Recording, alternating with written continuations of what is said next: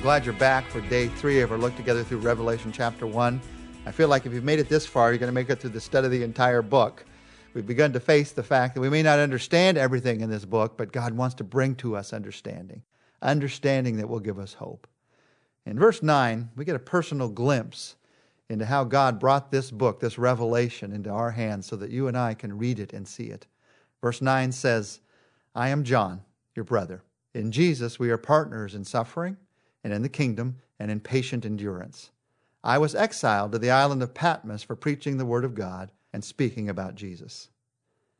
Here we get a very personal look into the writer of the book of Revelation. He says, I am John, your brother. That's all.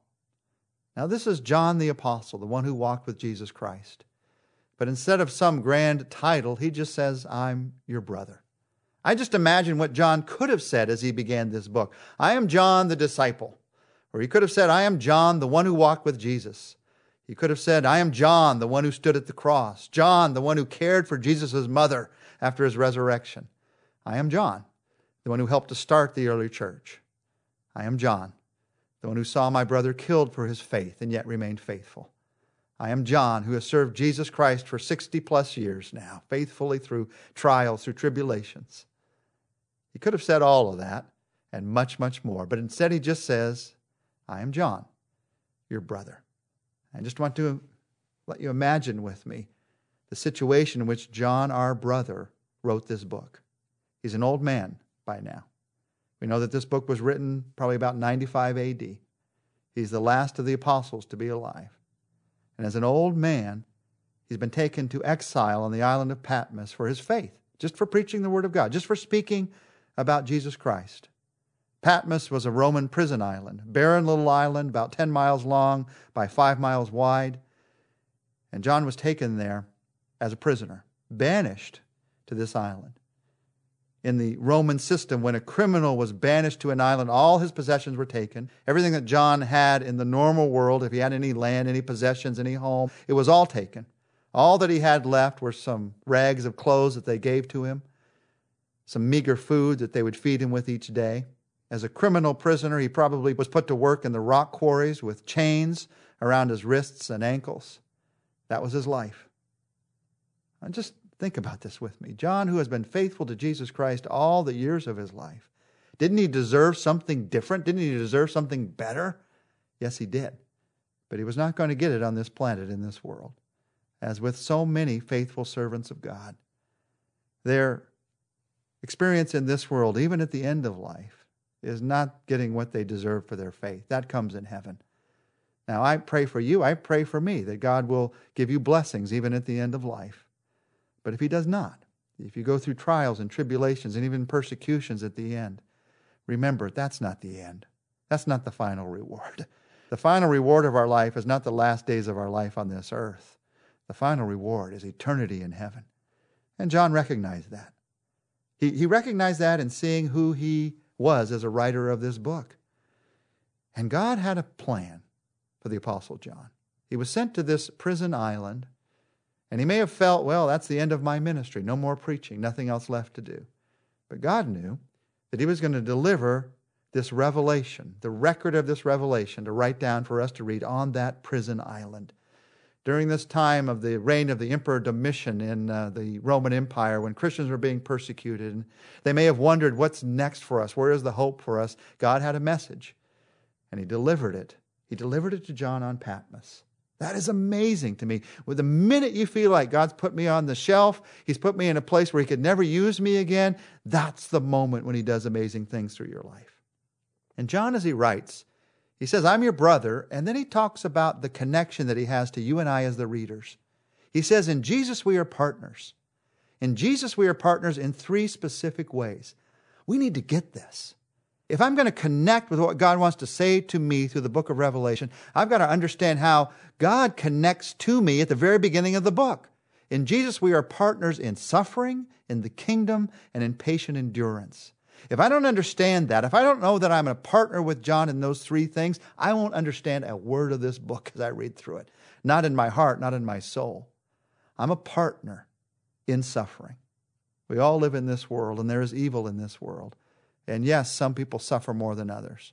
And yes, even in this world, we do have blessings. We get to see the blessing of what God has created. We have the blessing of God's church. There are blessings in this world, but there is suffering because it is an evil world. We are partners in that in this world. And you need to read the book of Revelation as a partner in suffering with other believers. We are also partners in his kingdom. We're not only partners in suffering, we are partners in the kingdom of God. The plan that God has, not only in my heart and life and through His church in the present day, but the plan that He has going all the way into eternity. I have to realize I'm a partner in that as well in order to understand the book of Revelation.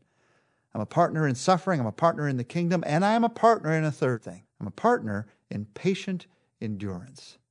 Now, this word, hupomenos, has the idea of an endurance that is active, a hope that is active not sitting back in my chair waiting for the end of time to come, but being out, sharing the good news, letting people know, letting hope be poured through my life. Patient endurance. That's, that's for many of you your life right now as you hear this.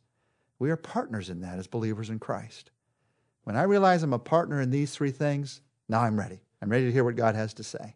And John says in verses 10 and 11, It was the Lord's day, and I was worshiping in the Spirit. Suddenly, I heard a loud voice behind me, a voice that sounded like a trumpet blast, and it said, Write down what you see and send it to the seven churches Ephesus, Smyrna, Pergamum, Thyatira, Sardis, Philadelphia, and Laodicea.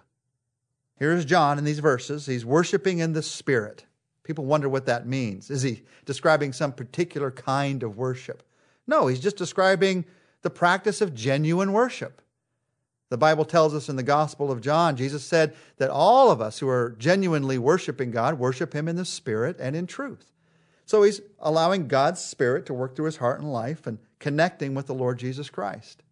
And in that moment of worship, I've told you the book of Revelation is a story of worship, and it begins with John in an attitude of worship. In that moment of worship, God says, I've got a message. Write down what you see, send it to these seven churches.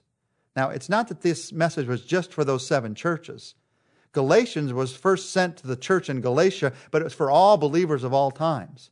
This message was first sent not just to one church, but to seven churches, because God's going to have a message for them, particularly at the beginning. But it's also a message for all believers at all times. I love these verses because they're so personal.